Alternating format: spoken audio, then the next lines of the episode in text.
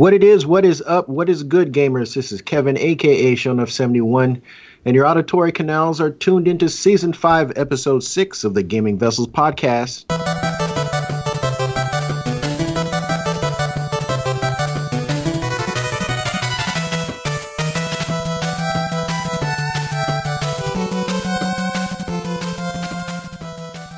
And as usual, I am not in the digital studio alone. Along with me are my partners in crime. We got Dez, the Bay Area Terror. What's going on, brother? Not, not much. Just here, uh, kind of asking in that post PAX, you know, uh, glow, uh, and uh, and eagerly, you know, feeling jazzed for Monster Hunter. So yeah, life is pretty good, my friend. Life is pretty good. Great, great. And of course, this show wouldn't be a show without Trader Joe, aka the Food Max of Gaming, who will maximize your gaming dollar. What's going on, homie? Uh, what's up, man? Just got back from uh, a Clovis run at GameStop. Woohoo! For a friend of mine, actually. So, see, they're saving dollars all over the city of Fresno. Yeah, it's just because City of Fresno has a um, pawn shop law where you can't trade in on Sundays, so I have to go to the suburb next door. And uh, my poor friend Dom, he was like just ranting and raving about Borderlands 3, but he didn't want to have to pay the full retail price for it. But you know, you know me, like uh, did a boomerang at GameStop, and so now he's paying a, a hot seventy-five bucks for a hundred dollar uh, purchase. So I thought you guys were playing that on PC. Uh, he's Dom's playing it on PC. I'm. Um, well, we'll talk about later. There's a question in our voicemail or a vessel line about where we're going to play that. We'll get into all those particulars. But um, Dom cannot play on controller. He has tried. He doesn't like to play first-person shooters on controllers. He used the mouse and keyboard, so that's why he is PC only on that bad boy. So. Okay. All right. Well, as you mentioned, as Des mentioned a little bit earlier, you guys went to PAX West. So uh, you guys want to uh, hit the listeners up with a thumbnail sketch of what you guys did and played and saw, or maybe who you met while you were down in Seattle?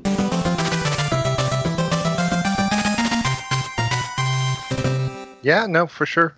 Um, we played both of us played quite a bit of games so i mean and i don't know which ones you know we played a few games together and i played some games by myself a little bit too uh, so the ones we played together we played journey to the savage planet on there. And that was uh, published by 505 games. Uh, it takes like the no man's sky formula and put a story based narrative to it and it has a kind of a humorous bent that you know this fictional uh, company basically that you like kind of purchase a package to go to your own planet and to be able to go out and explore uh, this planet but you know that this uh, company is not exactly on the up and up you know so it's just uh, funny and that's, that's how the game starts on there. So i was kind of looking forward to playing that a little bit more uh, kind of put in my radar as far as games I'm going to purchase uh, coming up. What do you think about it, Desmond?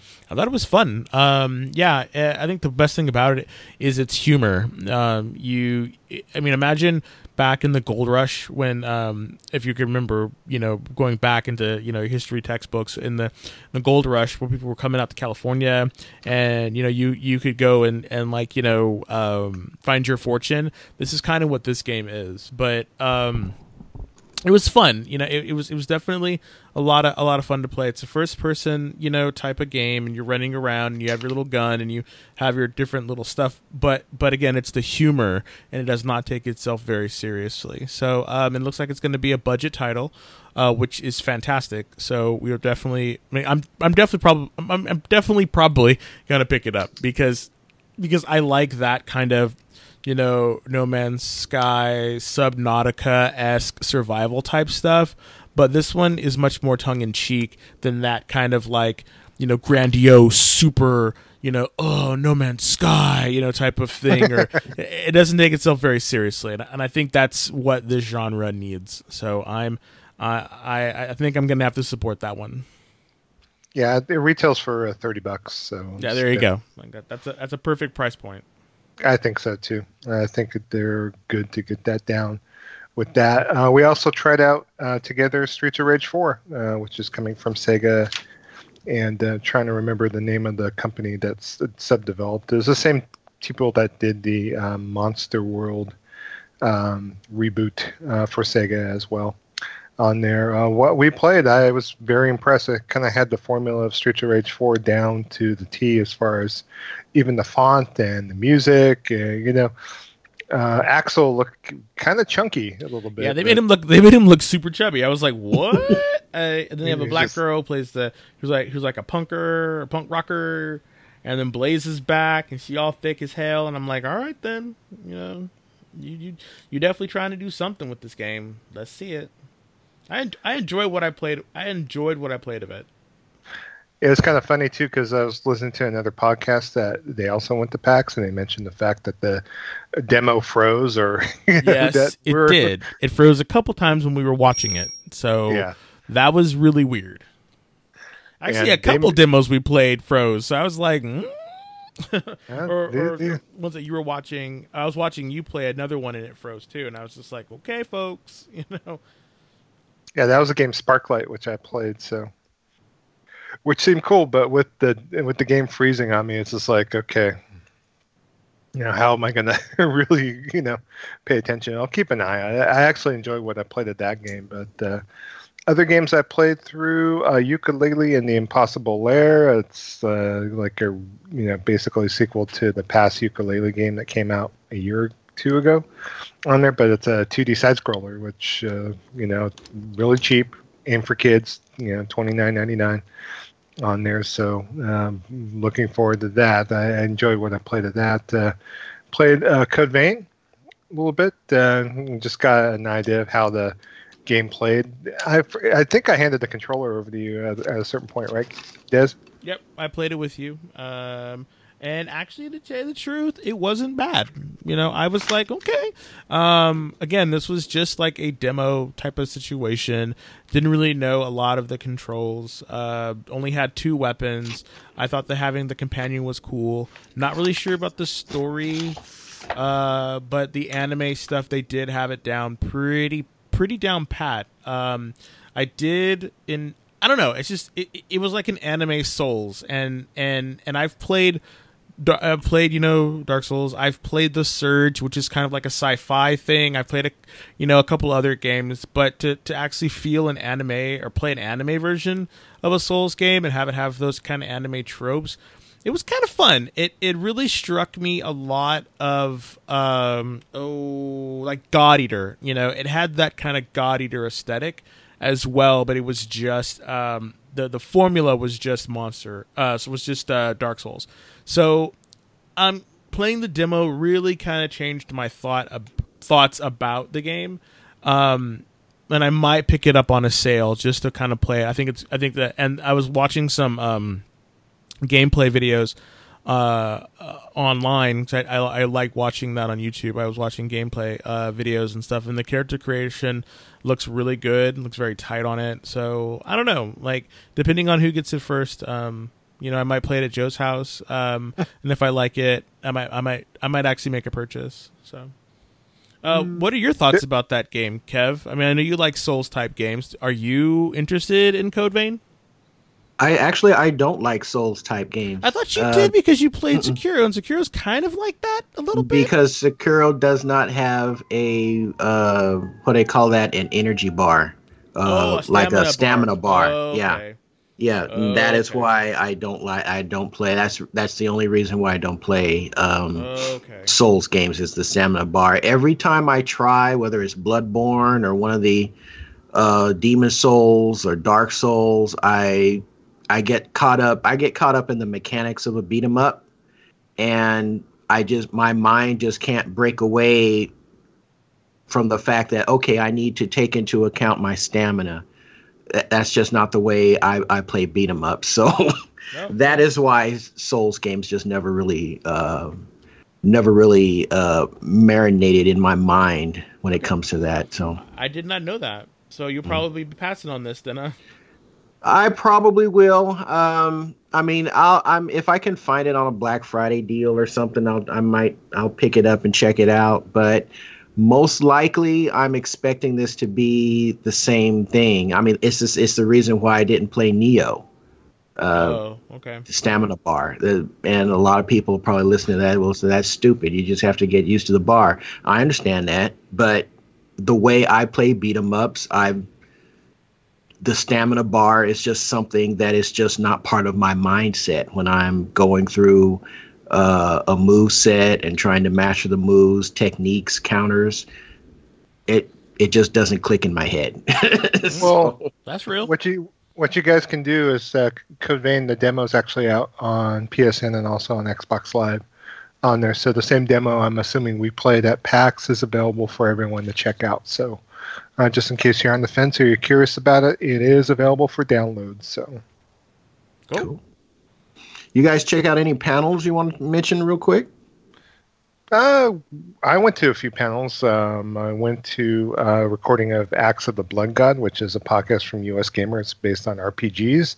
And, you know, I was not expecting them to go over Final Fantasy VII Midgar in finite detail. Well, That's what they did for the whole entire thing. So it was it was uh, good to reflect back on playing that game because it's been a long time since I played Final Fantasy VII on that. Um, I also went ahead and I attended a Dragon Quest uh, panel on there that talked about all the uh, changes with Dragon Quest XI with the uh, definitive version coming out for Switch on that. So I enjoyed watching that, even though I'm like, you know, uh, partially in a way just kind of still PO'd that Square Enix uh, and Nintendo decided to add all this extra stuff to the uh, Switch version and not bring it out for the PS4 or PC versions on that. You know, I'm still on the fence of buying it. I I want the extra content, but um, kind of waiting for uh, Square Enix to drop at least some of that stuff for uh, the other two versions of the game. So, but I did happen to get a wristband and waited in line to get a signature from the producer of Dragon Quest XI, along with the associate producer and uh, art director, I believe. You know, who I waited in line for on this. So it's cool. I kind of wish I had a heads up so I could bring some Dragon Quest merch with me on my travels, you know, because I have plenty of stuff, but I wound up uh, just getting a, uh, little sketch uh, notepad that they handed out for uh, you to get autographs. So. And then we also wait in line, me and Des, to get an autograph from the producer of Monster Hunter World Iceborne. That was so much fun. there. That was so cool.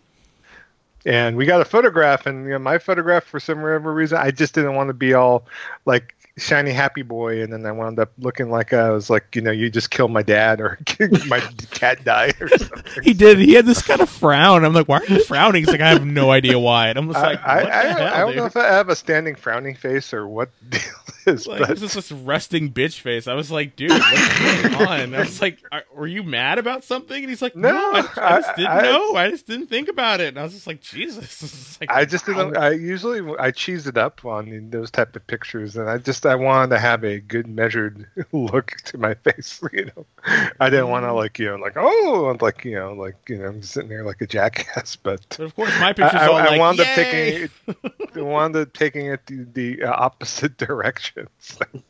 Yeah, it was it was pretty bizarre. I was just like, had a scowl on his face. huh? Yeah, it I had a wasn't even a scowl. scowl. It was just he just he just had like this this little frown. I was just like, why are Yeah. you frowning? It's like you can just look, you can just stand there and just look kind of stoic, but like you're you're, you're literally casting a frown. I was like, why? I know. What's going on? I gotta wonder what the producer thought. It's like I'm sitting there just like uh, you know like oh. You probably didn't see it, yeah, probably not. you know, because he was looking at the camera, smiling.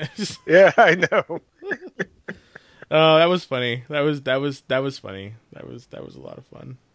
Oh, I got a chance to make up. We sta- stood in line and got a picture with the um, the mama cooker cooking cat. Yeah, the At mama show. cooking cat from uh, from Monster Hunter. She was there, and we got a picture.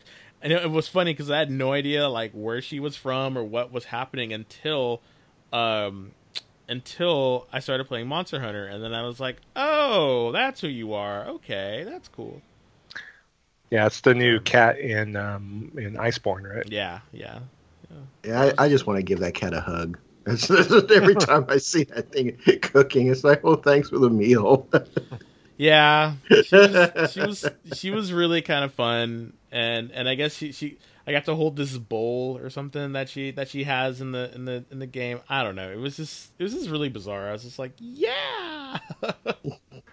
Yeah, we wanted to go to the after party for Monster Hunter World Iceborne, but we wound up uh, just going and doing some board game stuff instead on that. So that was yeah. fun. Yeah, I was so. very surprised at how much uh, board game stuff uh, was happening. Um, I, I, was also surprised um, about how much uh, love PAX gave to indies indie titles. Like I was, there was a lot of indie titles there that that really uh, kind of looked really good, and I was like, okay, you know, so so yeah, um, I wish I n- remembered a couple of them. Uh, why don't you talk for a minute, Joe, and I'll uh, let me go get something real quick. Well, I did play some other games too that you know circle back to. So um, I played this one side scroller indie uh, title, uh, which is being published by Team 17 called Blasphemous. That's coming out literally, I think, this week or next week on there. And I play, I actually enjoy for what, what I play. It's a 2D side scroller um, I would say more on the Castlevania side than the Metroid side, but definitely in that vein on that. So um, enjoyed what I played of that. Um, played Trials of Mana, which is what the, game is this again? Sorry, first before that one. Uh, Blasphemous. Okay, yeah, all right. Okay, and then I also checked out Trials of Mana, which is the Seiken Densetsu 3, which is basically the sequel to Secret of Mana that they're doing the remake of on there. So, and uh, I like what I played. Uh, good action RPG. Uh, just got to see the beginning of the game on there, and I just like the art style and what they're doing with the game. And it's games coming out for Switch and for PS4 and PC coming out in April of 2020 on there. So they finally announced the release date. I got my pre-order locked in before my Gamers Club Unlock goes away. Yeah, on that. Um, played this game called Cyber Shadow, which is being published by uh, Yacht Club Games, the publisher of uh, Shovel Knight on there. Uh, very inspired, 8 bit ninja inspired game. There's a few of these kind of rolling around a bit. You know, I know the Messenger is well noted as well, but that kind of jumps between 8 and 16 bit, and it's more in the Ninja Gaiden style. This is, you know, literally, I, I love the fact that uh, a lot of these uh, indie developers are kind of honing in on a certain subgenre of NES games where they're riffing off of this stuff and adding a little bit extra secret sauce to it uh, and to go back to that formula. It's like someone trying to master uh, an, uh, like an old dish from 20 years ago or something, you know, and to see them, you know, busting up with the, the and I enjoy what I played. It's definitely a day one for me on there. I'm just going to pick it up. I know it's coming out in 2020 from what the developer said at the show, so keep an eye out for that. And then um, played uh, Risk of Rain 2, which is the 3D roguelike game that is quite popular on PC on that, and you know, got a little taste of it, but uh, we'll see when the retail version of that game comes out in November. I know it comes with Risk of Rain 1 and 2 on one shiny disc on there, so but that's pretty much my PAX playthroughs uh, I decided not to wait in line for hours to play games that are coming out in two weeks. So I kind of drew the line as far as playing Borderlands 3 or checking out any of the highbrow like Nintendo stuff like Luigi's Mansion 3 or anything like that. So. Mm. Yeah, I also got a whole bunch of. Um, I was we we went through um, an area which was the um, what was the what was the big indie area that we went through? In indie mega booth. yeah. so, so we went through and looked at a whole bunch of cool ass indie games that I think you should check out. One was called Greak, and it's coming in 2020. It's uh, by uh, uh, let me see. Yeah, so it's uh, Greak G R E A K. That was kind of cool. Another another game that's out right now on Steam called Epic Tavern. That was that looked really fun. I got to see some. I got to see a little bit of uh, Pillars of Eternity two, Deadfire, the Ultimate Edition. That's coming out. I'm excited to see that. It's going to be on Xbox One, PS4, Nintendo Switch. They didn't have a, a release date for it, but af- after playing the first Pillars of Eternity, I'm super stoked for that. Uh, a couple of games from from there as well was like a game called Yaga. Uh, it's like a it's a it's coming in fall 2019. It might be out soon, um, but it's like another one of those kind of you know you play this guy that looks like Joe running around, you know Slavic Slavic mythology, and it's like an action role playing game, and it looks it looks really really fun. Uh, Cardpocalypse is, is, like a card game with kids. Into the Dead 2, which is uh, which is another shooter. Uh, and it's coming out in October, and it's a first-person shooter in which you're playing against, fighting against zombies. Uh, and it's for the Nintendo Switch, so we'll see what that looks like. I mean, I don't know. That Cardpocalypse game was for all platforms, and from Apple Arcade, so it was a really. I mean, it looks really kind of fun uh, Hitchhiker was another game where you play as a hitchhiker. I was like, "What is this game?" uh, and yeah, it's like your, your your goal is to solve your own backstory. So I guess it's a little bit of memento, maybe, but it seemed kind of interesting. I wasn't really sure. Uh, Lands was another game, you know that that looked really cool. to come into all the all the systems. Uh, and then one of the games that I was really super excited for, and I cannot wait to play, is uh, Psychonauts 2 uh, from Double Fine. Uh, I was super stoked because I played the crap out of the first one, um, and I'm looking definitely looking forward to playing uh, this new one on on the next gen consoles. So I will definitely be picking up that one. Uh, definitely a day one for me. It just seems really really cool. Saw this really cute game which is a which is a colony management sim with cats called uh, Catadel. I saw that and had had had to take a look at of had to take a look at that. Uh, this game called Witchstone or Project Witchstone. Uh, sorry, Witchstone is yeah Project Witchstone, and then uh, from the same developers of like Omnisite, sorry Omensight, and Stories, The Path of Destinies. Uh, so I I remember Stories being on uh, PSN, and these are the same developers are, are, are doing a new one, Stories Remastered, you know, as well as Omensight Definitive Edition and their new game, which Witchstone, which is all on um, was coming out on Steam. There's another one. There's another game that was indie game that was uh, called Fold. Is like a folding game in which you have to run around and fold stuff. Uh, so it's a lot like of origami style. Yeah, yeah, like, yeah, like, oh, okay. origami, and like and, I don't know. It, it was just I looked at it and I was like, "What the hell is this?" You know. So that's interesting. Yeah, yeah, a lot of board game stuff that we picked up as well. There's another game that I really thought was really kind of cool called uh, Trials of Fire, and it's like a like Diablo clone, sort of, by Whataboy, and it's out now uh, on on Steam. But it's uh, it's like a top-down isometric. Uh, the art style looked really cool. So um, it was funny. Joe was like, you know, because Joe and I went, and he came up to San Francisco, and he stayed over, and then we took the we, we took the flight out, and he drove up, and so he was all like, "Yeah, I think I'm to take this computer I loaned you back." And I'm like, well, I don't know. Especially after seeing all these games on Steam, I might try to give it another try to work on uh to to to do stuff on um on uh on PC. So let's see. So so he let me he let me uh borrow it again, so or continue borrowing it. So I'm gonna try to see if I can get this PC version of you know PC working, you know, in Steam. So we'll see. Another good indie game that I saw was Get in the Car Loser. I have no idea what it's about. it's just like you get in this car, you're driving around. It's coming out in 2020. I'm doing this.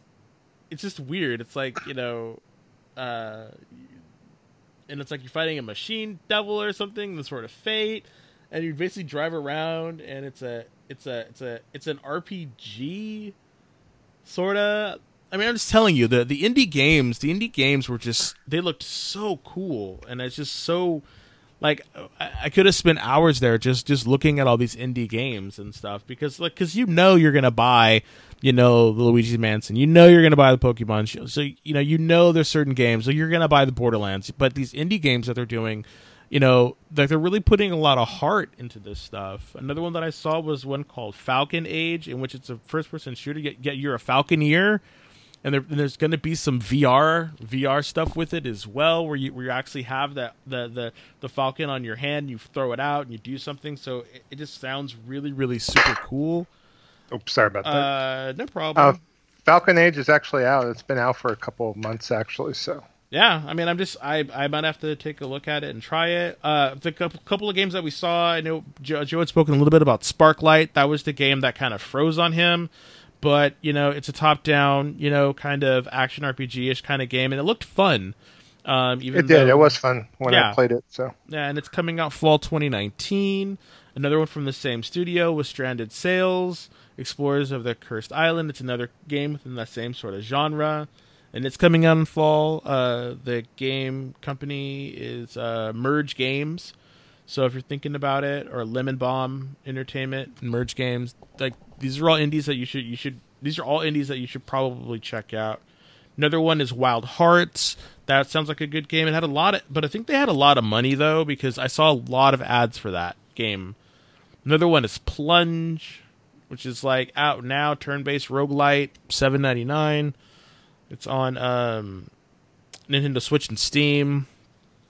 I'm almost done. I'm almost done. Yeah, and it was Journey to the Savage Planet was the other one, uh, and it's great. Like you get pre-order bonuses and some some really weird stuff and you're, you're working for the fourth best company. It's just so hilarious. Another one, which was a uh, monster, monster, um, monster camp. Uh, so you can definitely go and pre-order that. Um, Witchwoods, another game. I saw Joe play Cyber Shadow. That was great. Divinity: Fallen Heroes. That's the new Divinity game that's coming out. Um, not really sure what's going on with it. It's um it's a game sort of like uh I don't know what it is. Do you know what it is, Joe? I'm trying to check it out right now here. So Yeah, so it's like a it's it's it's it's a it's like an expansion or something from uh from Divinity Original Sin. And so you're you're um running around and you're and you're you're you're piloting the Lady Vengeance, which is the ship that you escape on. So um so yeah, it looks like it's an expansion, but it looked pretty cool. Um, there was nothing there uh, at, at Larian Studios for um, Baldur's Gate, so that was kind of sad about that. I was hoping to see something for for Baldur's Gate uh, three, but they didn't have anything, so that was kind of sad. Um, saw okay, yeah, The Divinity Fallen Heroes is a tactical um, Okay. action game with co-op play. So Okay. Uh, another game I saw was Solasta, Crown of the Magister, uh, which is a brand new uh, turn-based tactical RPG based on D and D. Uh, looks like it's fifth edition. So that's another. Looks like it's a really cool game right now. It uh, it's gonna be. They're gonna Kickstarter it. Um, it's called Solasta. Uh, saw Shovel Knight, uh, King of Cards, which is which is another Shovel Knight game, and they were they were give they they had actual Shovel Knight amiibos, which is kind of cute, and they they had them in a case. That was next to same by the same people that did uh, Cyber Shadow.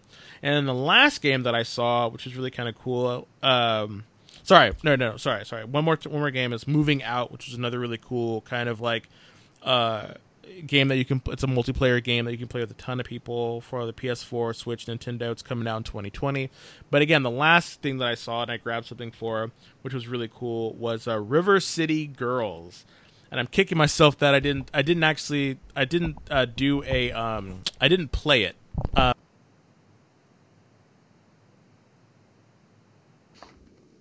Well, Kevin could tell you all about River City Girls when we cover Yeah. that.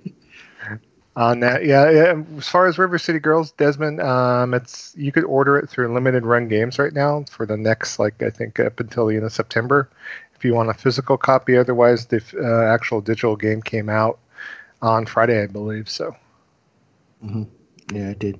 on there, and then I, I I did play another game I forgot to mention, but I wanted to make a mention of it. Uh, and hold on, I just lost it. So.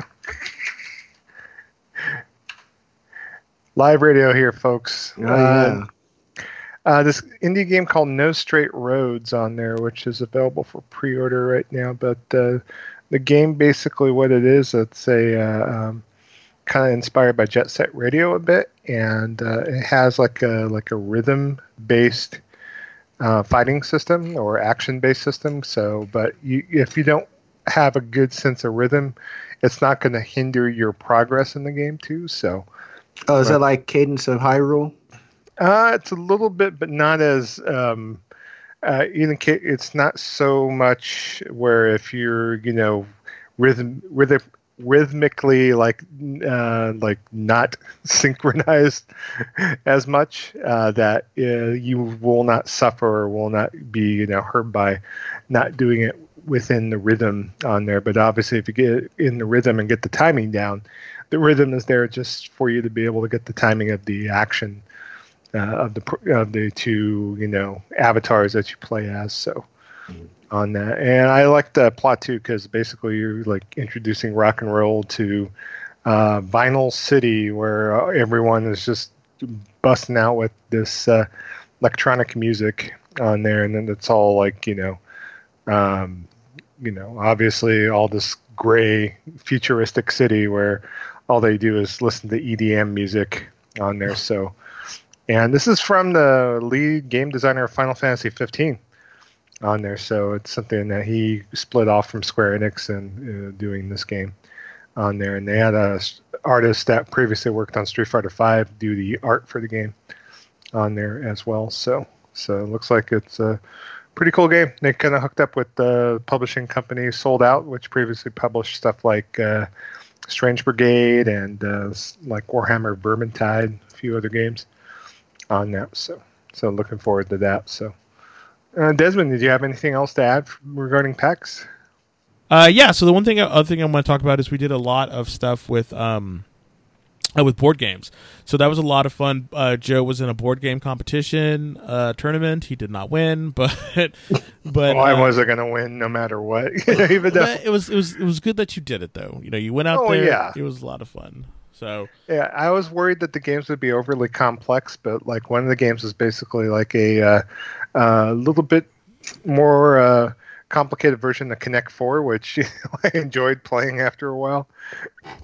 And one card game, I think was like Yugi, I think, where it was just silly, where you just had to like you know basically put cards like on various parts of your body, like on your eyelids and on your elbow, and still be able to draw the card and not lose the card while you're doing your motion on that. So yeah, it was pretty funny. Um, then we actually took some time out and we left PAX. Oh, we left PAX and we went to uh, Pink Gorilla. And so, which is, if you don't know, Pink Gorilla is a, um, it is like a. You can describe it better, Joe, than I can because I yeah, know you were like. A, it's a it's a local um, basically buy, sell, use games, and they sell Japanese games as well. And being in Seattle, obviously, they have access to a little bit more of those type of games on there. So, and uh, the store itself was kind of inspired by um, uh, the store in Akihabara on there. I'm trying to think of the name of the store. Super store. Potato.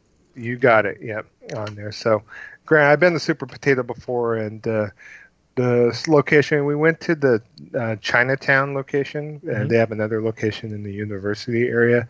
I found out afterwards, listening to another podcast that also went to PAX, that uh, they were very underwhelmed with the Chinatown location, but the university location was actually they deemed as pretty okay on there. So we went to the wrong location, unfortunately, Desmond. Oh well. I know. We'll know better for next time. Yep. On that, because yeah, it's it's hard for me to go to a game store and actually not buy anything, and I didn't buy anything. So I almost bought the thing for PS2. that's that's where my buying decisions came down to on that, picking up some obscure stuff. But yeah, we did go roam Seattle a bit. Uh, went to what Pike's Market yep. there. Went to Pike's Market. Went to a comic book store. I bought a ton of board games. Um, it was a lot of fun it, it was definitely a lot of fun, and I'm glad that uh, we made this happen this year. So um, definitely would love to get more people go. I would love for Kev. I would love for you to go. I think that you would have a blast. Um, I think you would really enjoy it. Um, yeah, yeah. There's there's some cool aspects of the show too. Especially, I mean, uh, I only discovered on this like the third day uh, where they had a bunch of old arcade games on free play. I was playing Congo Bongo for a while. Yeah, they actually. had this, you could you could they had systems that you could rent out. They had game board board games you could rent out. They they had a LAN room where people could just sit and play video games all day. I mean, it was just it was crazy. Like it it it was there was so many and there was like multiple floors of stuff and they had all kinds of stuff. It was just it was just a lot of stuff that you know and i was just like like we did we did the whole there was two floors fifth and sixth floor and we did all of that in one day up and down just to see where everything was. And that wasn't even that was like half of the of of where stuff was you know and we and lucky enough we had friends that were there who had been there before and they were able to tell us oh no no you need to go here too. And i was like what? And so there was another there's like secret entrances into the into PAX not secret but it's just like other entrances and it was just really like it it it was it was not as crazy as comic-con but definitely a step up from um from a PlayStation experience, and I ha- I can't I can't compare it to E3 because I've never been to E3. So, but um, um but PAX, I, I could say it, it trumps E3. E3 is a trade show event. This okay. is for the uh, peeps that enjoy the games, not the pub the peeps that publish the games. You know, so yeah. But it's definitely worth it. If you if you ever have the chance to go to PAX, you should. It's just a lot. It was just a lot of fun. So okay, yeah. Okay. Sounds like you guys had a blast. Okay. Yeah. Well, that's great. Um, for me, I was I was here stuck in in, in jolly old Fresno, but uh, since our last recording, uh, I celebrated my wife's birthday, and uh, we we had a family get together here at the house.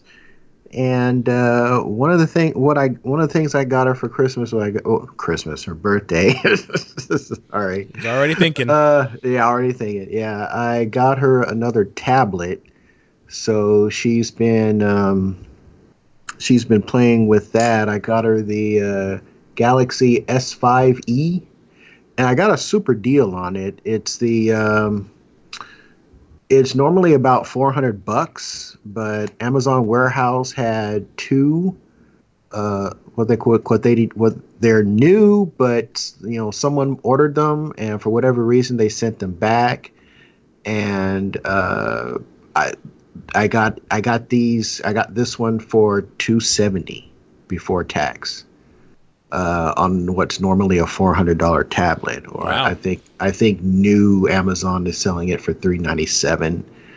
Uh, or, or, or 398 uh 397.99 is what is where it's being sold for right now so it is the it is a it is samsung's flagship tablet uh well actually just below their flagship, which is still the S4, because the S4 comes with a uh, comes with the Samsung, their new Samsung pin. Uh, this one does not come with a pin. I don't even know if it's pin compatible or not. But uh, I have a I have an SM900, which used to be like many years ago used to be their their top dog uh, for Samsung tablets, and the problem is is that the charger for it is starting to is just all the plastic is worn off is worn off the uh, uh, the connector, so it's just bare metal. And uh, this tablet has long since been discontinued, and it's super difficult to find a replacement charger for it. So I and my wife is always on my tablet. uh, so I went on ahead and got her and got her this it's way better than the one I've got. It's it's uh, uh what do they call it? Super uh, am, super, uh, super AMOLED or AMOLED screen. Uh, it's got a it, it's it's it's got a uh, really high um, uh, really high uh, what do they call that uh, resolution. Okay. So it's it's it's really neat. It's really neat. So I'm going to re- I'm going to be getting a hopefully my goal is maybe for Christmas to get my replace this tablet that I have and get me a new one. So, uh, but I got her that one because that was a deal I just could not pass up. But as far as gaming for me, uh, I digging back into my backlog. I am playing Horizon Zero Dawn, which is the biggest crime in my backlog. That game is phenomenal. Uh, graphically, it's super impressive. Even though I'm playing it on a 1080p plasma, it's still uh, visually just fantastic. The game plays fantastically. uh, really enjoying uh, that title. If I had to think, if I had to, and it's really a nitpick, um, and some of the um, dis- conversations that Aloy has with uh, non-playable characters, and these are not people that are really critical to the story. They're just, you know, maybe talking to a merchant or talking to somebody in, you know, in a uh, in a village that you come across. Sometimes the the facial expressions kind of have that, uh, you know, like spaced out look. Uh, I haven't noticed any syncing problems. I know some people were talking about uh, there's like a syncing problem with uh, the audio uh, for some of those conversations. I'm sure that's long since been patched up, been been patch corrected.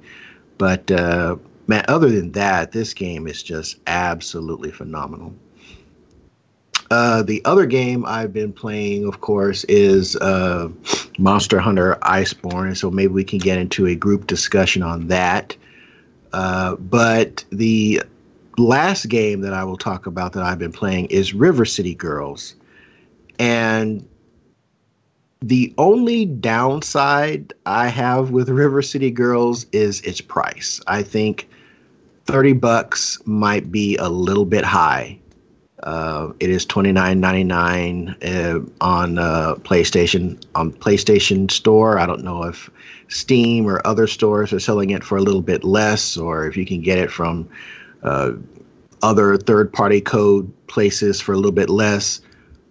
But that aside, River City Girls is one of the most enjoyable beat 'em ups I've played in a long, long time. It is a it is a WayForward project, and they completely reimagined the Kunio Kun style uh, games. It's everything has like a the the art design had is straight up anime. It's completely anime. Although there are some Kunio Kun stylings to some of the characters that you come across, but it is a complete reimagining from the chibi style that Kunio Kun games are known for. Uh, they there's even like a uh, a throwback to that style in the tutorial where uh, Kunio in his chibi form in his like this HD chibi form is taking you through all your your maps and you know how you equip items and and whatnot. So it does kind of toss you know throw throw that bone towards the uh, the retro in that aspect, but this is a completely reimagined uh, River City universe, and it is absolutely fantastic. Um, the game's combat system is as can be as intricate or as simple as you want. You know, I mean, I'm sure you can you can go through the game and you know tap square and probably finish the game, but for me with beat 'em ups is I always like digging into the meat of the combo systems and you can link certain special moves together for like a devastating effect. Um, a couple of them I've figured out on my own. I've seen a couple of videos on YouTube for folks who are further into the game than I am, who've unlocked more uh, moves, and you can just you can just wreck shop with uh, some of uh, with a, with their with the combo system they have at play at this game. Uh, a lot of meat to it. I guess if the the only other thing that I, if I have to knock it is that there is no online play. It is um, local two player only. But even with that, uh, this game, if you like beat 'em ups at all, I couldn't recommend uh, River City Girls any higher. The the the music is top notch. Um, I don't know the band that is playing some of the songs for it, but it, it, it, they're kind of like the a throwback to like this Valley Girl 1980s Valley Girl kind of rock uh, motif to it with the music and the uh, the voiceovers that they've done for the characters, and it just fits the game like perfectly. Um, so I couldn't I couldn't recommend uh, River City Girls any higher. Like I said, you know, price point a little steep, uh, particularly with no online play. But I still say it is definitely worth your coin if you like beat 'em ups at all. Well, I'm definitely have Yeah. to pick it up. The uh, physical version's another five bucks. It's thirty four ninety nine at limited run right now, and you do get a uh, CD uh, soundtrack with a physical CD soundtrack. So, Mm. So I may I may be well I may I may try to double dip on that uh, and just get get get the physical and just kind of just just to have it because the game to me is just that impressive. So with that, um, let's jump into our. We had some feedback, didn't we? yeah. I got a couple tweets. Yeah. All right. Well, Trader Joe, why don't you jump into that with our uh, vessel line? And, uh, okay.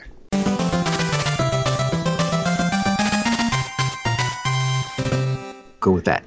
All right. So we got a tweet from our good friend Jason, uh, Surgeon Fire, on here, and his question to us: Are you picking up Borderlands 3? Which console and which character to start? So, far as any of you guys, are you buying Borderlands 3 on launch on Friday? Well, I don't think Kevin is. Uh, I don't think Kevin is. So, uh, no, I, don't I think I'll. I'll if I do get it, it'll be a Black Friday get. Um, I don't know yet if I'm going to buy it or not. I probably will. Um, if I do play, it'll probably be either the Siren, because I really like sirens in their in that universe. They're really kind of cool. But I'm don't I don't I'm not sure if I'm cool with her being a melee siren, but whatever. Uh, and then the uh the the the one with all the pets. I think his name was FL4K. Or I think I think I'm gonna play him because I love pets. So I love like running around with pets and stuff like that. So those either one of those two are probably the ones that I'm going to play. Joe, are you gonna? well, I know you're to buy it day one. That's not even. Let's not even kid ourselves. yeah, but, I, I um, enjoyed the game enough. Yeah, I already have it pre-ordered. Uh, getting the season pass and all that. It's just because um, Best Buy, I mean, get it for twenty percent off plus a five ten dollars certificate, so it's basically thirty bucks off on the top. So I mean, pretty much, it's just begging for me to buy it. It's part of my uh, two games uh, that I'm restricting myself a month to buy on there. So it's part of that mix on that. So yeah, it's definitely day one. I'll be picking that up on Friday. As far as the characters, I haven't really thought about it, but uh, probably going to pick uh, play FL4K. He looks kind of cool. He's the Beastmaster, like you said on that Des. Yep. Uh, Zane looks kind of cool too. He's the operative on there. I had to remind myself which character classes were with the game. Are you able to play as uh, Claptrap at all? I don't think so, right? No, no claptrap. Okay. he was no only in the. He was only in the uh, Pre-sequel. Yeah, the pre-sequel. That's where you got Okay. claptrap. That's it. Yeah. I still have intentions of going and completing that uh, Road to Sanctuary DLC, so we'll see if I make it and try to do that first before I start Borderlands 3 proper. But uh, that's that's me with Borderlands 3, so I'll be playing a day one on PS4. So uh, they are going to eventually. Uh, they said that they're going to come up with crossplay. So I know I have a few friends that are going to be playing on PC. So, but I'm not going to double dip for that reason, since I'll be able to uh, one play multiplayer with them uh, cross-platform on that, and uh, not have to double dip double dip and pay twice the price just to play you know the game on other platforms. So, all right, all right, and then we did have a, a question from Chaffee on there, so let me go and bring that up real quick. And his question to us, aside from staying off social media, what do you do to keep ridiculous gaming news from influencing and or frustrating you? An example, the uh, X bu- button versus cross button controversy. uh, that's been a hot button issue. Uh, Gears 5 being broken and complaining about it. Uh, cyberpunk gender drama, so on and so forth. So, uh, gentlemen, Kevin, what do you do to get these ridiculous uh, gaming controversies from frustrating you? I have a really simple solution to that. I don't care. there you go. that is how that is how I resolve that. Yep, yep. I I I don't I don't if for people, some of the stuff I do find funny, uh, and I i have been known to throw out some low hanging fruit uh, with regards to the Xbox and the PlayStation and the, and the whole quote unquote console war nonsense. Nothing serious, just you know, just fun in uh, in my opinion. Some people, a couple of people, have taken some of the stuff I've said too seriously, which is just silly because I, I, don't care about any of that stuff.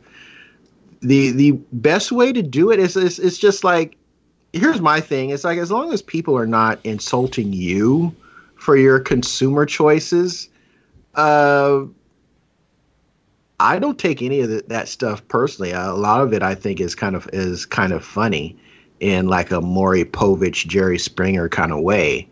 Uh, it, it, you know it kind of is what it is but the internet is always going to find something stupid uh, to bark about and video games are the the gaming community seems to pride itself in finding some of the lamest the lamest topics to argue about on Twitter.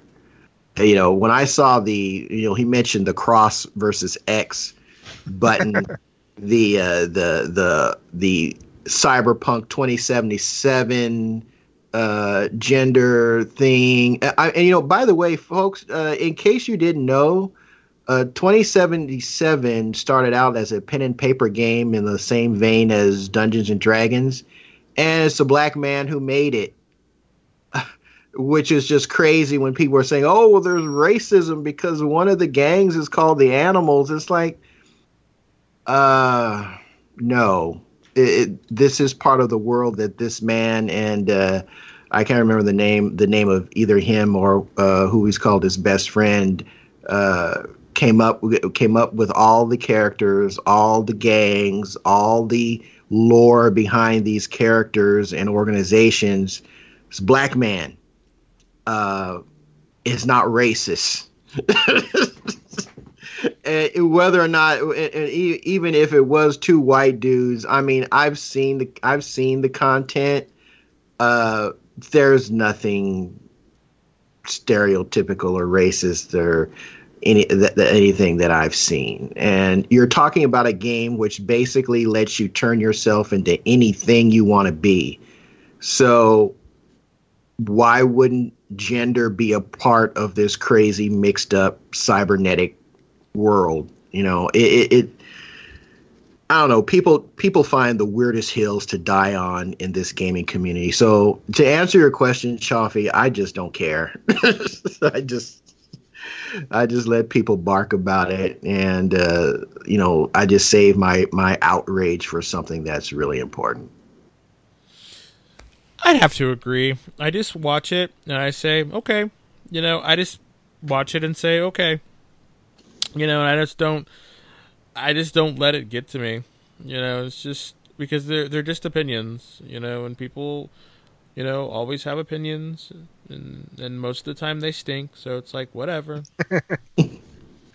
um, my thing is like you know, so I was listening uh, to someone else talk about the same topic, and it seems like the lowest common denominator uh, actually comes out to be where you know we gamers we're all ages you know? I happen to be in my upper 40s right now and it's like you know i've been through uh, the ups and downs as gaming goes and whatnot and to think that you know i'm sitting here on a board or talking with someone that's 14 or 15 years old they're going to have a lot different viewpoint and maybe a lot more like oh my god like you know uh, sort of kind of feelings towards certain topics where we're we're just we don't care because you know been there, done that. It's like it's not my hill to die on kind of thing, you know. So, so you know, it's just kind of funny to think that you know we are uh, from all different age spectrums, and you know, obviously, some some of the stuff that might be controversial to some might be just a generational thing, in my opinion. So,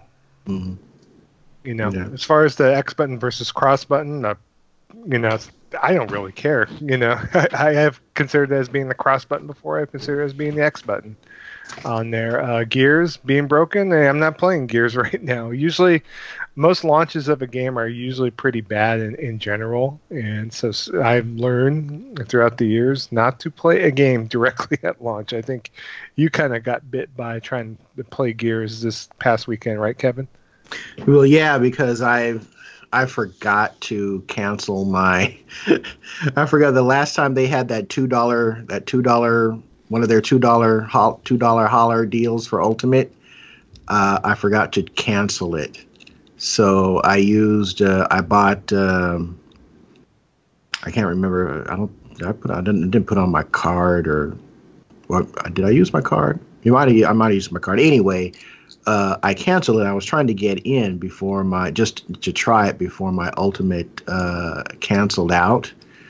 Uh, and so this past Saturday, Friday night, I didn't try it Saturday. Uh, Friday night was just uh, I live was completely down. So um, you know, the thing that had me upset with that situation though is that I couldn't even play my physical copies of my backwards compatible games, which was Ninja Gaiden 1 or Ninja Gaiden Black and Ninja Gaiden 2. I can play the games, but I couldn't continue my progress in in in those games because my saves are saved in the cloud. And since live was down, I would not be able to either uh, to continue my my previously saved story, which I think is just completely stupid. Uh, why there there I always assumed that my saves uh, were stored on the hard drive, on, you know, on the on the physical console, you know, as well as in the cloud. But no, your saves for all for backwards compatible games is stored in the cloud. So if live is down, you can forget about continuing your story even if you have the physical copy of the game, which is just dumb. But that was my biggest that was my biggest concern, uh, my my hang up. Yeah, and I saw that there's some been some like you know glitches with Gears Five, and just gotta wait for the game to come out on Tuesday and for everything to kind of roll its way out. So, but uh, isn't the game I, out already? Uh, it's not physically out until Tuesday. So, oh, okay. yeah. But that's how we approach things. You know, we're seasoned here at the gaming vessels. So, it's how we deal with this crap. It's like like most of the stuff on Twitter. It's like all ancillary and mm-hmm. trifling. so, got that right. Got that right. All right. Well, thanks for the feedback, guys. I really appreciate uh, you know on short notice to get at least a couple of uh, things to pepper the show up with. So uh, kudos to you both. Absolutely. Uh, hey, did you guys want to uh, give uh, some quick impressions on Iceborne real quick before we go into the news? Sure. I haven't played it all, so you you two oh, okay. handled business. I was going into Joe what I thought was Iceborne, and I wound up uh, bringing up the Witcher Three content uh, in Monster Hunter. So that's what my Friday night was trying to do that content. So. Okay. Did Did you complete it? No, I did not. I'm going to actually go back and finish that. So. Okay. Uh, well, my opinion of Iceborne is kind of well at at at the time I really wasn't feeling it. And the reason I wasn't feeling it because I didn't understand what Iceborne actually was.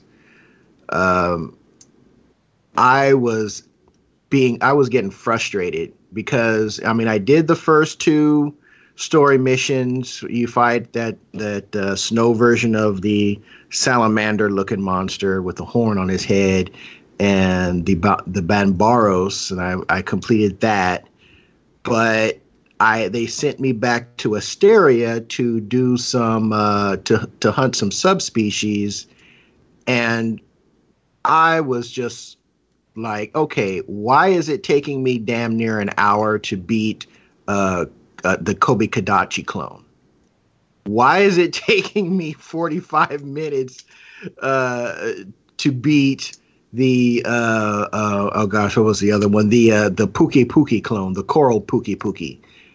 This is crazy. I don't I don't get it. And it's like, well, the reason why is that all of your even your high rank gear that that that I've spent all this time and money on. when I say money, I mean currency, uh, in-game currency to max out uh, doesn't mean anything because these. Uh, I guess this is Monster Hunter World's version of G rank, which I've never played a G rank Monster Hunter. Oh, this is really my first Monster Hunter period, and I, I was just like to the point where okay, this is just stupid.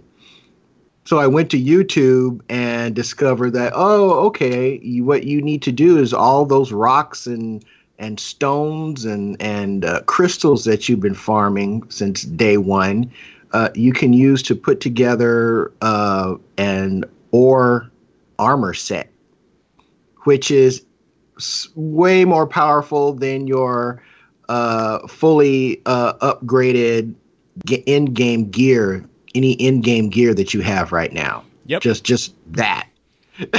yeah. yeah, you they basically all the new monsters are are at a higher tier, so they, yeah. they literally started you back at at zero. So all that armor you had is just not strong nothing. enough. You know? Yeah. Yeah, I was I thinking. I didn't realize. Yeah, that. I was thinking. Like, I was thinking like one hit or one or two hits, and I'm dead. And I'm like, oh, okay, I get it now. Master, master mm-hmm. rank. All right, all right, fine, fine. I'll I'll do what you need me to do. Fine. I'll I'll, I'll hunt again. Fine. You know. So I I discovered that you use your ore to create your first set, or you can use ore to create your first set. Um, I was able to beat the uh, Kadachi clone and the um, uh, the no, I was able to beat the Kadachi clone. I, I haven't been able to beat the the Pukei-Pukei yet because I've I, I mean, I was using my my outdated gear. and I'm actually kind of impressed with the fact that I was able to now that I know that I was actually kind of impressed that I was able to beat the Kadach because that fight took freaking forever. And it's not that it's hard. He's not hard. He's I'm I'm like, why is this why is this mid-tier monster at best taking longer to beat solo than it is for me to solo a ner- uh, uh, uh, a tempered Nergigante. It, it, doesn't make any sense, and and that's when I I, I saw on YouTube.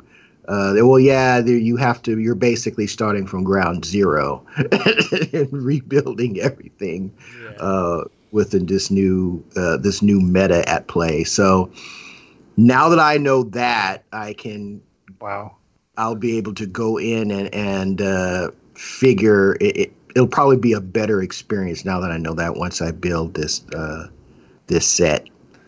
So I'm, I'm probably not going to try to fight a tempered Kirin with the set I've been working to build no, up. No, no, you can.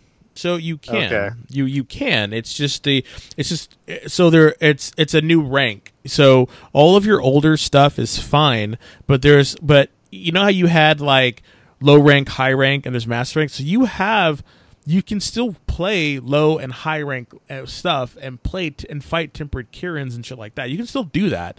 It's just yeah. when you start moving into master rank uh, content, that old stuff is just not going to work.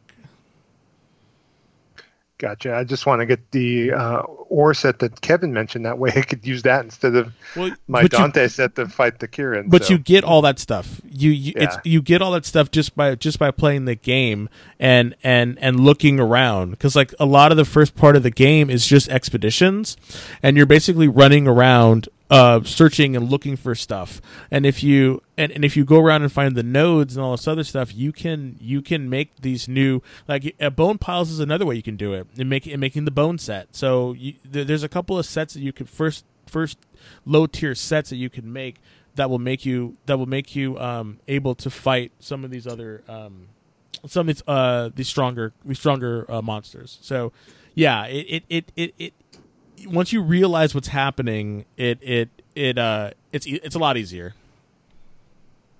For sure. Yeah, yeah. I I was super frustrated. because I was just like, this is ridiculous. How much? It's like, oh, okay, now I, I you know understanding what because what this Iceborne is, I, I, guess Monster Hunter World's variant of G rank.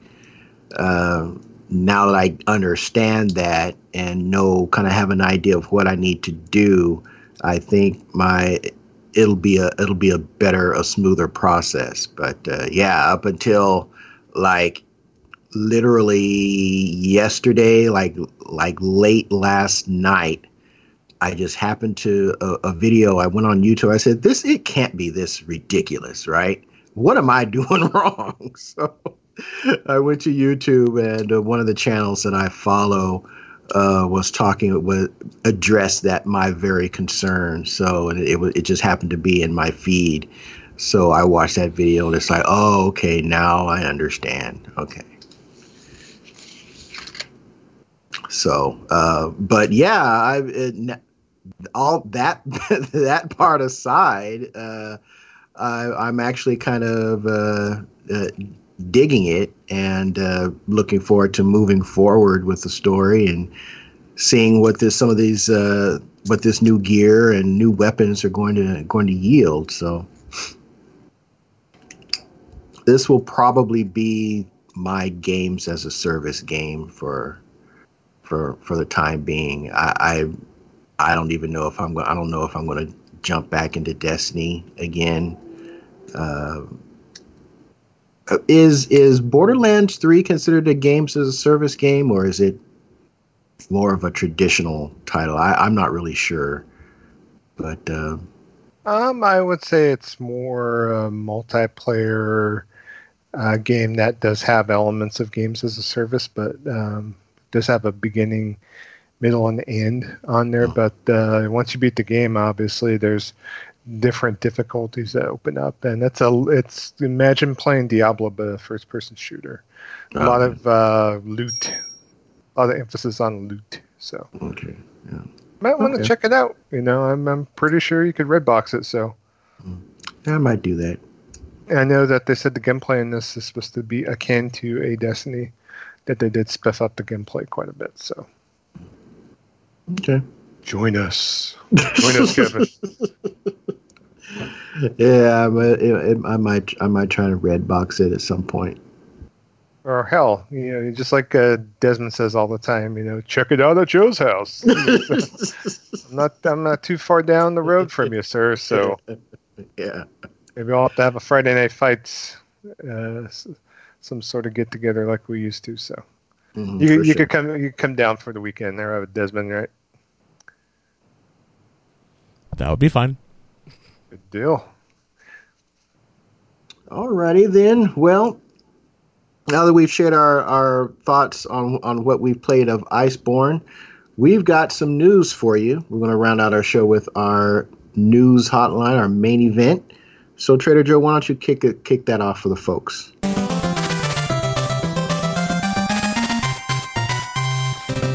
right. So, uh, got a few things just to kind of cover briefly on there. We just want to get our take. You know, it's been a while since we recorded, but uh, the main things I just want to cover is the Nintendo Direct that just happened this past week on there. So, there's uh, quite a few things that were uh, announced on that. Did either of you two get a chance to watch it, or I did?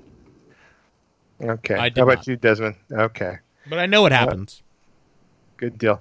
Yeah, one thing to keep in mind that they unveiled like a couple of new Pokemon, and uh, one thing that kind of stood out to me is kind of crazy is that they have something called a Curie Dex in there. So because the game is kind of pseudo based in England, and England loves their curry, and so does the Japanese, obviously. Um, there is uh, some cooking you could do in the game on there, and different recipes for curry that uh, come up on that. So so it just adds a new bent to it. Of course, they also showed Pokemon Camp on there, so you're able to take your Pokemon into the camp and play with them and do odds and ends. And you could visit some of your friends' camps too, as well. So so it's all in one big Pokemon family. So take a look at that. So. Uh, so any thoughts, Desmond, as far as the Curie aspect of the game or the, the what Pokemon aspect? Camp. The Curie aspect, the cooking. mean aspect. curry? Curry, yes. Oh God, I, I wasn't sure what you were saying first. Not, I'm not trying not to be an asshole, but I was just like, like but yeah, I, I don't. I'm not gonna. I mean, it's just it reminds me of the bean stuff. You know, when you when you used to be able to make the beans and the and the power drinks and stuff like that. Remember that? It's kind of reminds me of that, uh, or a or a um, a version of that. You talk about the puffins, you mean? Take it back in the day? Well, the poffins, but but but in the other ones, you you could make the beans, and you would make bean, you would make shakes or something for your Yeah. yeah. So it it just kind of reminds me of that, you know. So th- they've always had so, somewhat of a food element. So Yeah. so I'm Well- I'm I'm fine with it. You know, shit, I'll I'll play it. Gotcha. Yeah, there's different recipes in the game, so it's just kind of cool. So uh, I'm gonna share some recipes with you. We we getting we we cooking up some some some grub for our for our Pokemon our Pokemons. Yes, I want to try some spicy bean medley curry Yep. or Yeah. some sour sausage curry. You know, it's like, sour sausage curry. yes, I'm go. I'm looking at the list right now, sir. So, So does this curry have give give your Pokemon some buffs? Probably. Yep. Okay. Okay. That's how it's been in the past, anyway. Okay. Um, and it actually has a point to where you have to uh, actually there's a component where you have to fan the flames when you're cooking the curry and stirring the pot. So there is a gameplay mechanic to cooking as well that you have to master to cook up the best curry in the game. So Of course you do. think it's kind of silly. Is it, is this a day one for you, Kevin? I know that you were thinking about dabbling with this. I just don't know if all this um, is up your alley or not. So, Well, I mean, you know, to me, it's no different than what you do in Monster Hunter World. I mean, uh, you're eating you're eating meals there, and that's giving your character buffs. And I, I guess you're in this one. I mean, you can create meals in Monster Hunter World as well, but Yeah. in this one, I guess you're you're trying to put recipes together. There's more of an emphasis on that yeah, to give your character uh, your your Pokemon some buffs and and uh, advantages in in their fight. So I, I kind of look at it as just another gameplay element. You know, good deal. I, I'm not hating on it. Like I said, I haven't cared about Pokemon games ever, but for for whatever reason, uh, this one just kind of grabbed my attention. So uh, I'm I'm interested in in checking to see what this is all about. Well, we're gonna have to trade Pokemon in battle. Then we're gonna have to make a gaming vessels like battle crew, battle tested. So, Oh Lord. am I burning your soul? A little bit, but it's fine. All right. Other aspects of the direct. Uh, big long video about the the new Animal Crossing. Uh, I've never been an Animal Crossing fan, so I don't know if this is up your alley or not, Desmond. This is uh, I have Animal never Crossing New Horizons. Okay, so none of us really care. Next subject. Okay. Um, Overwatch port for the Switch on there. Good for Overwatch fans out there. All three hold of on, us. Hold I- on, hold on, hold on, hold on, hold, hold on. No disrespect to anyone who does play though. Uh, uh, oh no, Animal Crossing, of course. Animal Crossing, because I have friends that do play that game and they fucking love it. But I'm just like, I was never anyone to be all like, I gotta play this Animal Crossing game. So yeah, so uh, have fun, all you Animal Crossing people. Cha-ching. Yes, we won't be talking about on the show unless, you know, if you listeners really want to hear Animal Crossing talk, you know, just uh, let us know. You know, if you um, are adamant enough, who knows, you know, maybe we'll, one of us have, will have to purchase it. I mean, I, th- I mean, I thought about it in the past, you know, trying it out and stuff, but I just never pulled the bullet or pulled the trigger on it. So I don't know. Gotcha. All right. Yeah, they did announce uh, a number of different ports to the Switch, and so good for Switch owners. So I am a Switch owner, but you know, a lot of these games I'm already going to be playing on other consoles. The portable aspect doesn't kind of speak to me, so I'm kind of I don't know how you guys feel, but uh, Overwatch is coming to the Switch. Um, also, um, Divinity Original Sin 2 is coming to the Switch, and it does have cross save with the uh, console and PC versions, which is kind of cool if you do want to play that on the go.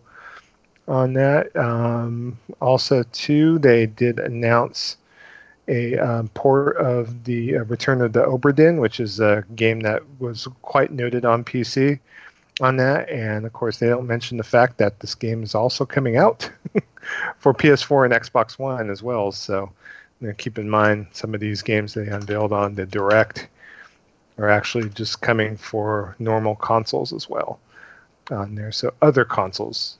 So and uh, also too taking a look, uh, they did have more footage of Trials of Mana on there, which we talked about earlier on there, and like you, I did mention, it's coming out for uh, PS4 and PC as well. And uh, also, two big bangers on this direct.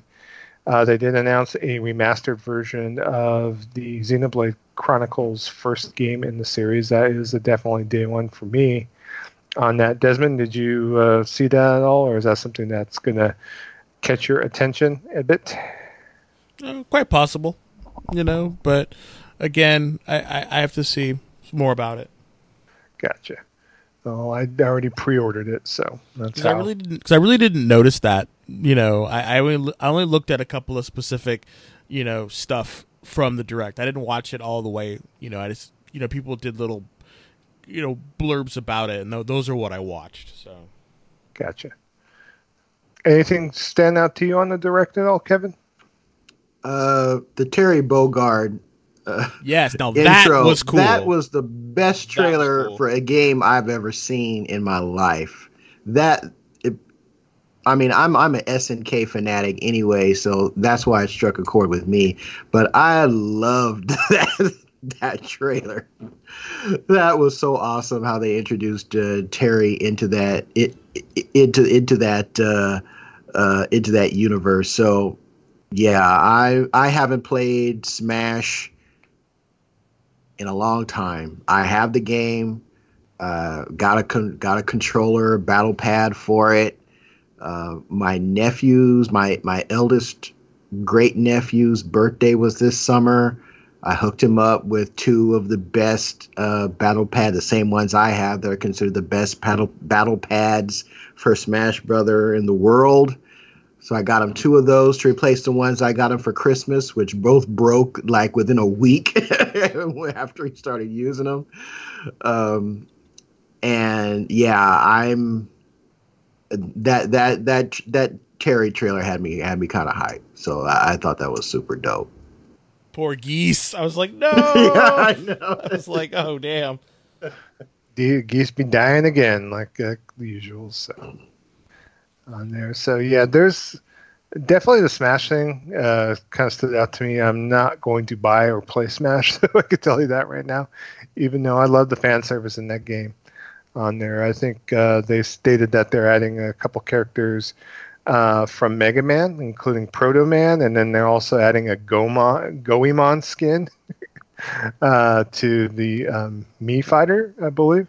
Yeah, those are all Mii Fighter skins. Yeah, on there. So to me, it's like it, there's so much like love to classic 8 and 16-bit console gaming from Sakurai and his team on there. I almost wish, in a way, I was into it more, or maybe I'd give it a shot at some point on that. So uh, the SNES announcement was kind of expected, but it's a surprise that they did bring that out, and they pretty much bombed 20 games onto the Switch. So if you do have a Nintendo Online account, uh, you're able to play a number of different uh, SNES games, including uh, some oddities, including uh, Demon's Crest and um, Breath of Fire 1 is on there. So I don't know if Desmond, if you have an online account yet or not. For which one? For Switch. Yeah, I do. Okay, yeah, check it out. Yeah, they they pretty much bombed the 20 SNES games on the online service. So. I will definitely have to check it out, especially Breath of Fire. Oh, for sure. I just uh, that kind of took me back a bit, and I know that I have one person I follow on Twitter is a big Breath of Fire fan that works for Capcom. You know, you know, obviously the connections there, but uh, um, he put a quite a lengthy post as far as just all about Breath of Fire One, and uh, you know I'm wanting to go back and play that plus Breath of Fire Two and Three for that matter. So four, you know, so Um, also, Super Kirby Clash was announced. It's a uh, free to start game. So I don't know if you're going to check that out, Kevin, or not. I know you're a big Kirby fan, so I like Kirby, but I don't know anybody. I don't even my little even my little uh, nephew is not super duper into Kirby, uh, and he's the only one that has a Switch. His uh, his sister and his cousin don't want don't aren't. They take a Switch if you gave it to them, but they don't really, you know, they're not really all that hype for one uh, and that's the way it the way it kind of it's kind of build is that it's like a co-op boss battle, like a co-op boss rush. Yeah. And so each Kirby has their own role. Um, so if you're not in communication, uh, probably not going to uh, go very well. So that'll probably if if I can talk my my little nephew into getting it, then I'll get it. But just something for me to play? No. Yeah, it's free to start though. It's free. It's you know 100% downloadable for free. Yeah, but I mean, it, if, if, if I'm I'm not gonna. My little nephew has just started high school. gotcha. Uh, so it's like I don't want to be on there with freaking twelve year old kids. Uh, that's and that's probably who's really going to be playing that game. That's real. yeah, that's real. I might check it out because it's free. So I like the other free to start stuff on the 3DS, including like you know the Pokemon Shuffle and you know a few other games I put on there. As long as there's enough a, a component for me to play. I mean, if I want to buy maybe a character or two, maybe it's something to think about. I just don't know what the ultimate price for the game is going to be. So we'll have to.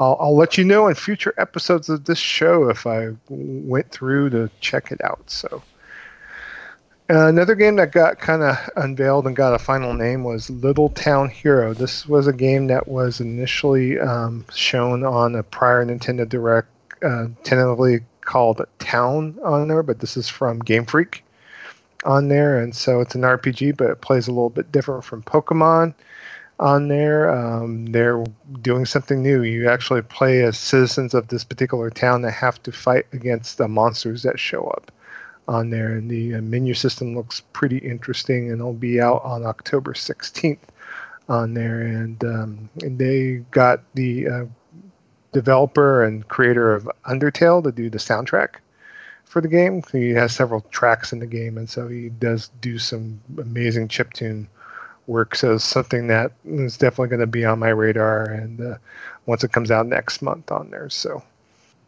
and uh, from there, that's pretty much, you know, there's a lot of little nooks and crannies with the direct, but uh, that was the main thing for me at least. Just the Xenoblade Chronicles.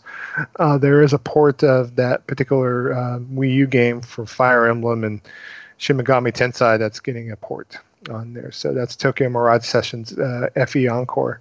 It's coming. Uh, it'll be out in January on there. So so for you Fire Emblem fans and or uh, Persona fans out there, you might want to take a look at that. You know, it might be up your alley too, Kev, if need be. So. And you know, I kind of want to play that Mario versus Sonic in Tokyo. At at look yeah, kind of dope. Games? Yeah, yeah. that's another one of those games that I never really cared about before, but for whatever reason, I mean, I've seen them. I've seen them demoed on you know, uh, on the stage pressers and and uh, uh, Nintendo directs before, but for whatever reason, this one just looks kind of dope. So I think I'm going to be getting. well, definitely let us know. I mean, yeah, that's the Olympic Games. That's all. That's a Sega joint. The Nintendo, mm-hmm. I don't think has much involvement with that uh, particular series on there. That's Sega's doing on there. So so definitely something to keep an eye on because I mean I've never been a Mario Party fan myself, but I would think like you know track and field type games, Olympic games, or more up my speed. I remember playing track and field in the arcade a long time ago. That I enjoyed Max. quite a bit. Yep. You know it. So as long as I don't have to beat buttons to death, we'll have to see how it actually plays. But uh, you know, so factoids and you know Nintendo keeping it real on their direct. So excited by quite a few things that they showed. So I just kind of wish they would get beyond ports. I mean, it just seems like okay, we're bringing this to the platform. Oh, hey, we're bringing this to the platform, and it's like you know, like do I need Devil May Cry two? do I need to buy? Nobody Devil needs Devil May Cry two. I know, but they're bringing it out for some freaking reason. So. All right, in the uh, Mystic Land of Japan, Sega and the uh, team that is responsible for the Yakuza series on there had a press conference on October 20 October August 29th on there and they unveiled Yakuza 7 on there. So there's a little bit griping on the internet about this a little bit uh, because of the fact that they are mixing it up. They are making this a, a JRPG where you are having to do turn-based combat in this game on there, and they said that Yakuza 7 is going to be different from most turn-based traditional JRPGs. Uh, characters will be constantly moving and doing something. The core concept is showing fights while the city keeps breathing. Uh, when a battle starts, NPCs not participating in the battle will still be there, just like in past Yakuza games, and you'll still be able to use environment signs, bicycles, etc. on there. So, and uh, what they're going to do is the battle transition is going to be seamless. Battles take place in the same environment as the exploration on there. So, meaning the initial situation, the battle always depends on how you triggered the encounter with the enemies. It's also possible to suddenly get attacked by enemies who are hiding as well. So it's like your, uh, you know, surprise battle technique in, in, you know, Dragon Quest or other games of that genre on there. So and they did go more into detail about the battle system on the game. So I'm definitely willing to give it a shot. And once it does come out, it will be out in Japan in January 16th, uh, 2020, and will be launching in the West later on in 2020 on there. So, and then, you know, they did mention too that, you know, there was some hubbub about, uh, you know, the game being uh, a turn based RPG and uh, the producer uh, Toshihiro Nagoshi explained that uh, they'll be going back to action and gameplay just in case if this doesn't work or if people don't like it on there. And I'd rather just let them do do their thing, make their game. You know, they've made so many Yakuza's. I kind of trust that team to do what they want to do on there. So, because you know they're associating the game with Kiryu, but Kiryu's uh, tale's kind of done in Yakuza Six. So on there, but uh, you know they wanted to kind of continue the series, but doing it in their own ways. So, and you guys have any opinions of it, of this news story, or Yakuza Seven at all? I I gotta be honest, I was a little bit concerned, a little bit. Uh, I was like, eh, I don't know, because you know, turn based is not my favorite genre. The only thing that I can that I can say is that for whatever reason, Persona resonates with me. Every Persona game since Golden. Uh, well, there's only been one, so I can't say everyone as if there's been a whole bunch of them after that. like uh, Persona Golden uh, and Persona 5, Persona 4 Golden, Persona 5 are both turn based RPGs, and I love them to death. There's enough interaction uh, with with that within that turn-based combat system that just for whatever reason just resonates with me. So if they can hit on a similar pattern with it, the way that uh, the Persona games do, then you know, hey, more power to you. I am just like, you know, I and I appreciate the they, they want to try something new and something different. I mean, the the Yakuza series is has been going on for quite a while, but they have, particularly with Yakuza Zero, man, they have uh, revamped that system, that that beat 'em up system, and how you uh, uh, how you access different skills in your tree. And I'm sorry that that investing in yourself, beating the yen out of the thugs on the street, and taking their money and literally investing it in yourself to increase your skills is just freaking brilliant and a um, commentary on the 80s as a whole. And I, I, just thought that was just absolutely brilliant for what they did in in Yakuza Zero. So, you know, I'm glad that they're not taking the the real time beat 'em ups out of the equation for future you know iterations of Yakuza. Uh, I always like it when a developer wants to try something new. Uh, but at the same time, I'm I'm kind of like uh, I I don't like change. so we'll see. Uh, we'll see how it turns out. You know, I, I'll, I'll I'll pick up the game. Yeah, I definitely want to get through my uh, Yakuza backlog too. So.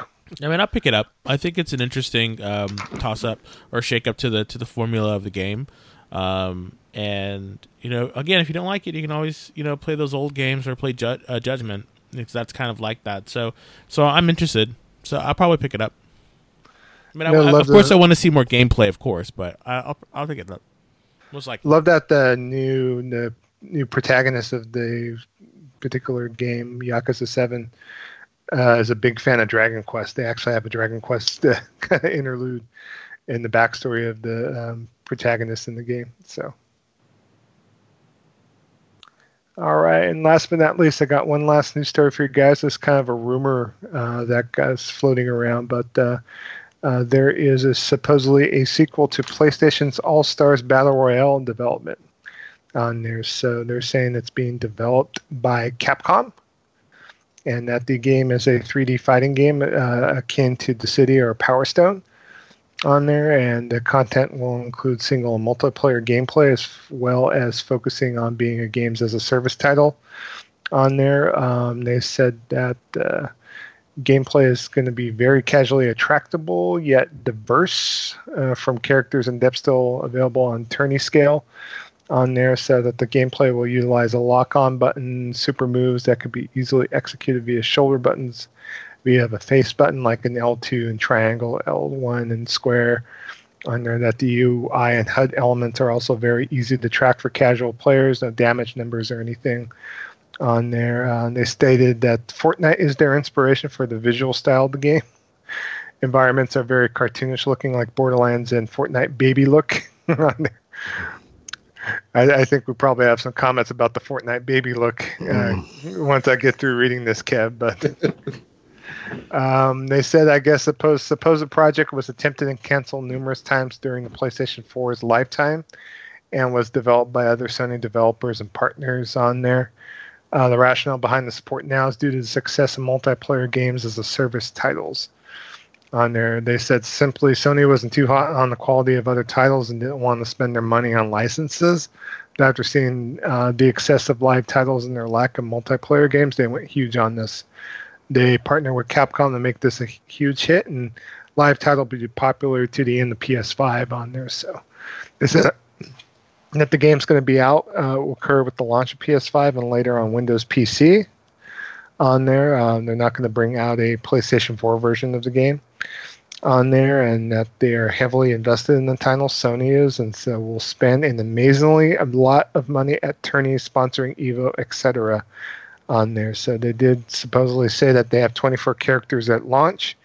Uh, that will include Nathan Drake, Kratos, Sackboy, Ratchet and Clank, Jak and Daxter, Aloy, uh, the Helghast from Killzone, Crash Bandicoot, Spyro, Lara Croft, Jill Valentine, um, from Gravity Rush, Dante, Parappa, uh, Ellie from The Last of Us, Delsin Rowe from Infamous, Cloud, Salt, Snake, Ryu, and Chun Li on there. So uh, that there's a rumor too that they might have Spider-Man in the game too, but we'll have to see about that. So they've talked about other characters, including Ape Escape characters like Cooper, Mike Haggar, Fat Princess, Tekken characters, so on and so forth. So, uh, any opinions about this, gentlemen?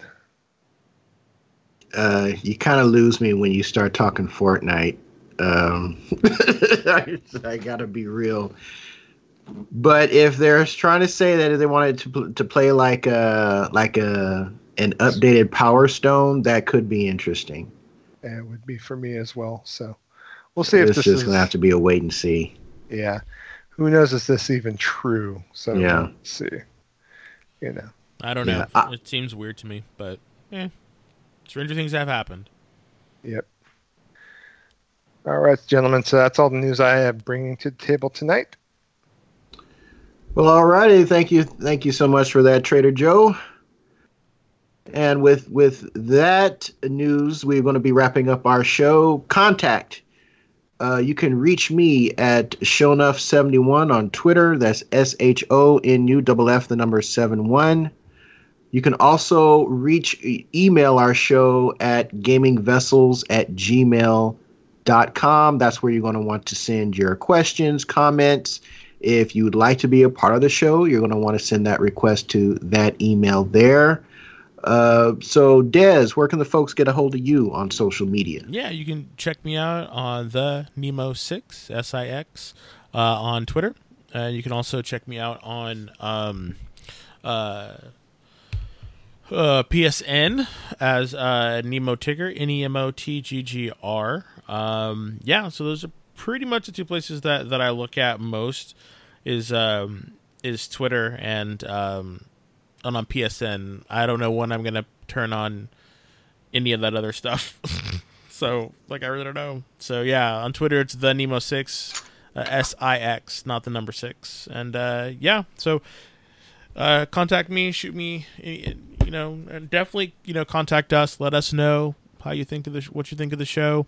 And uh, and yeah, I know we're gonna most likely trying to we're trying to get game nights up uh, on a much more uh, reasonable time uh, and a more consistent time. So basically, stay uh, stay in touch with us. You know, and if you want to play with us, let us know when's a good time for you.